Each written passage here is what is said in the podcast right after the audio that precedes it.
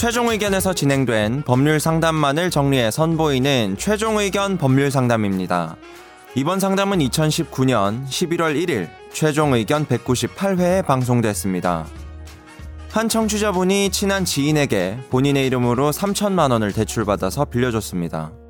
갚겠다고 말한 기간이 짧은 기간이라 지인을 믿고 차용증도 쓰지 않았지만 3년 넘게 원금을 돌려받지 못하고 있는 상황인데요. 민사소송을 걸어야 할지 말지 고민하고 있는 청취자분께 최종 의견에서 상담해드렸습니다. 오늘 최종 의견 법률 상담에서는 소액 민사소송 제도에 관해 다룹니다. 최종 의견의 사연을 보내주세요. 법률 상담 해드립니다.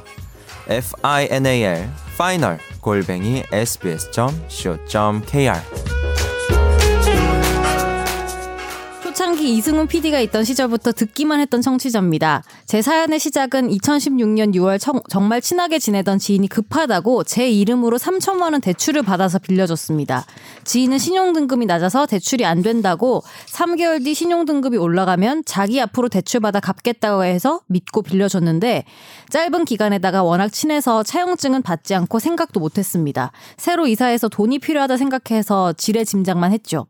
그렇게 3개월은 지나고 제가 집안에 우환이 생겨 갚으라고 말도 못하고 1년이 지나서 말을 했으나 얼렁뚱땅 넘어가기 바쁘고 돈을 입금해주고 날짜는 조금 지나서지만 그 당시엔 한 달에 한두 번 정도 얼굴 볼 정도 사이였는데 저도 다른 곳으로 이사 오고 직장이 더 바빠지면서 뜸해졌는데요. 문제의 발단은 2년이 지난 2018년 말부터 이 지인의 통장이 대포 통장으로 신고가 들어와서 검찰청 왔다 갔다 해서 통장이 묶여서 1년 동안 돈을 안 주기 시작했습니다.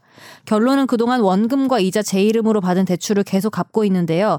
계속하다간 제 생활도 안 되고 언제까지 버티고 있어야 하는지 모르겠습니다. 지금이라도 대여금 반환 청구와 민사소송을 걸어야 하는지 어찌 해야 할지 잘 모르겠습니다.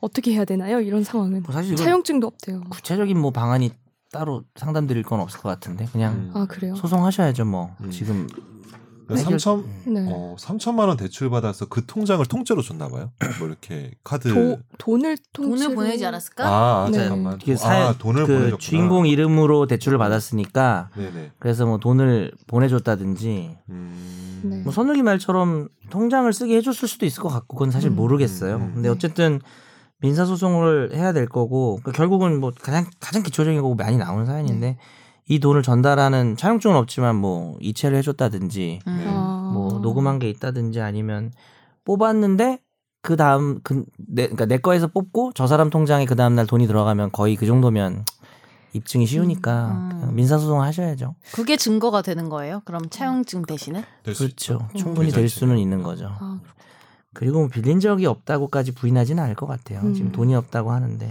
그리고 일부는 조금 갚은 거 아니에요? 그런 증거도 있잖아요. 아, 흔적? 돈을 자기가 갚았다는 거. 아, 그렇죠, 그렇죠. 아니 그것도 아니 있죠. 맞아요. 이 지인이 어, 조금은 갚은 말이야. 것 같은데. 음. 최종 의견 오래 했네. 나 이제 하산할 아. 때가 됐어. 이제 다음 주부터 안 나올 거예요. 어디로 내려가요? 아 정말요?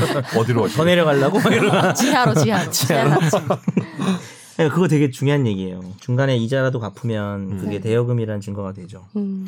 그래서 소송하시면 될 것 같고 3천만 원까지는 소액 사건이라서 아 3천까지예요. 그 네, 액수 3천만 기준. 원 초과하면 음. 음. 이자는 따로 취급 안 하고 원금이 3천까지는 소액 사건이니까 음. 간단하게 할 수도 있고 소액 음. 사건은 허가를 받아서 뭐 형제자매나 직계비속이든가 친척이 대리할 수도 있어요. 아, 경우에 네. 그 변호사 없이. 오 네. 그렇구나. 어. 변호사 비용. 제가 저희 누나가 한번 비, 저기 소송을 당해가지고 음.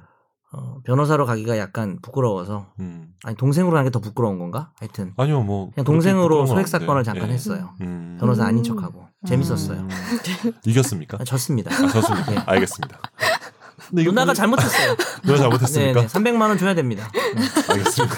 자, 그래서, 그래서 안 하셨고. 아, 이게 뭐냐면 이제 실제로 그 그러니까 법정에 가는 방법도 있지만 법정에 가지 않는 그러니까 지급 명령 신청이라는 그냥 간단한 절차가 있거든요. 그러니까 음. 상대편에서 이의 제기를 안 하면 그렇죠. 그냥 그 법원에 갈 필요도 서로 얼굴 볼 필요도 없이 그냥 판결로 확정이 될 수 있는 절차가 있어서 음. 지급 명령 신청을 이렇게 인터넷에 검색해 보시면 서식이 다 있어요. 그래서 그 서식대로 써가지고 법원 그 종합민원센터 가서 잘 물어가지고 맞습니다. 인지대랑 송달료 잘 내서 하시면 될 것 같습니다. 음. 음. 한마디만 덧붙이면 지급 명령 신청을 하면 법원이 어느 정도 말이 된다 싶으면 지급 명령 결정을 내려요 그냥 네. 그래서 상대방한테 보내요 그러면 돈 내라는 거죠 음. 근데 이제 상대방은 말할 기회가 없었잖아 그럼 2주 안에 이의 신청을 하게 되면 그냥 소송으로 가요 아. 그래서 상대방이 이해할 것 같으면 굳이 지급 명령 신청을 잘 안 하고 근데 지금 선욱 변호사 말한 것처럼 별로 이건 이해 안 할 것 같아요. 그죠? 그렇죠. 근데 지급 명령 신청이 나을 것 같습니다. 네. 명쾌하네요. 정말요? 그리고 한마디 더 하면 이게 다른 이름 빌려서 빌려줘가지고 대출 받으면 다 책임져야 되니까 음. 그러니까. 맞아. 절대적으로 조심해야 돼요. 네. 다음 사연.